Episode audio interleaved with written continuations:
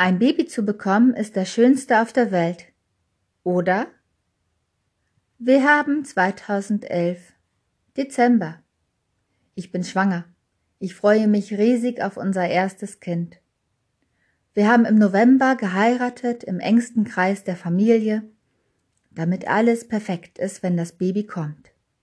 Ich habe ganz viel gelesen, viele Bücher und Blogs, Foren studiert Besonders interessiert mich das Thema bedürfnisorientiertes Aufwachsen.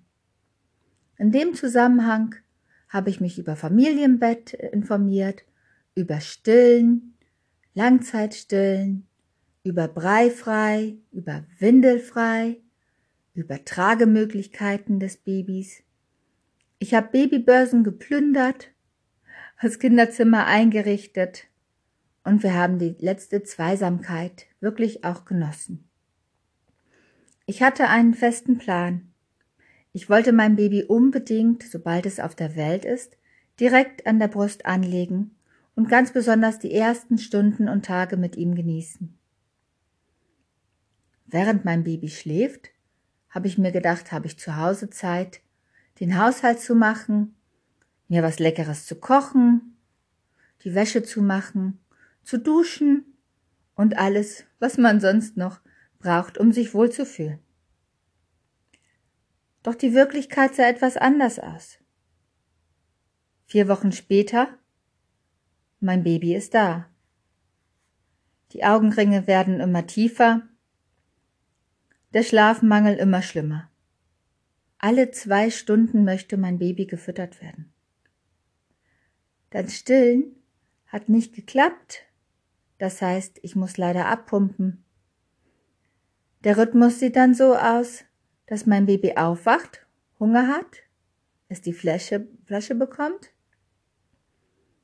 ich es wickel, mein Baby wird wieder müde, kann schlafen, aber ich habe keine Zeit, mich um den Haushalt zu kümmern, ums Essen zu kümmern, zu duschen. Erstmal bin ich total müde und außerdem muss ich abpumpen. Da Abpumpen leider die Brust nicht so stark stimuliert wie Stillen, ist das Abpumpen ganz schön anstrengend und es dauert, bis ich eine Menge zusammen habe, damit mein Baby auch wirklich satt werden kann. Inzwischen ist mein Mann wieder arbeiten. Die ersten zwei Wochen hat er sich Urlaub genommen. Und nachdem wir aus dem Krankenhaus wieder zu Hause waren, hatten wir ein paar schöne Tage zusammen. Leider wohnen meine eigenen Eltern weit weg, genauer gesagt ungefähr vier Stunden Autofahrt entfernt. Das heißt, ich habe niemanden, der mir mal eben was Leckeres zu essen rüberbringt oder mit meinem Baby einfach mal spazieren geht, damit ich in Ruhe duschen kann.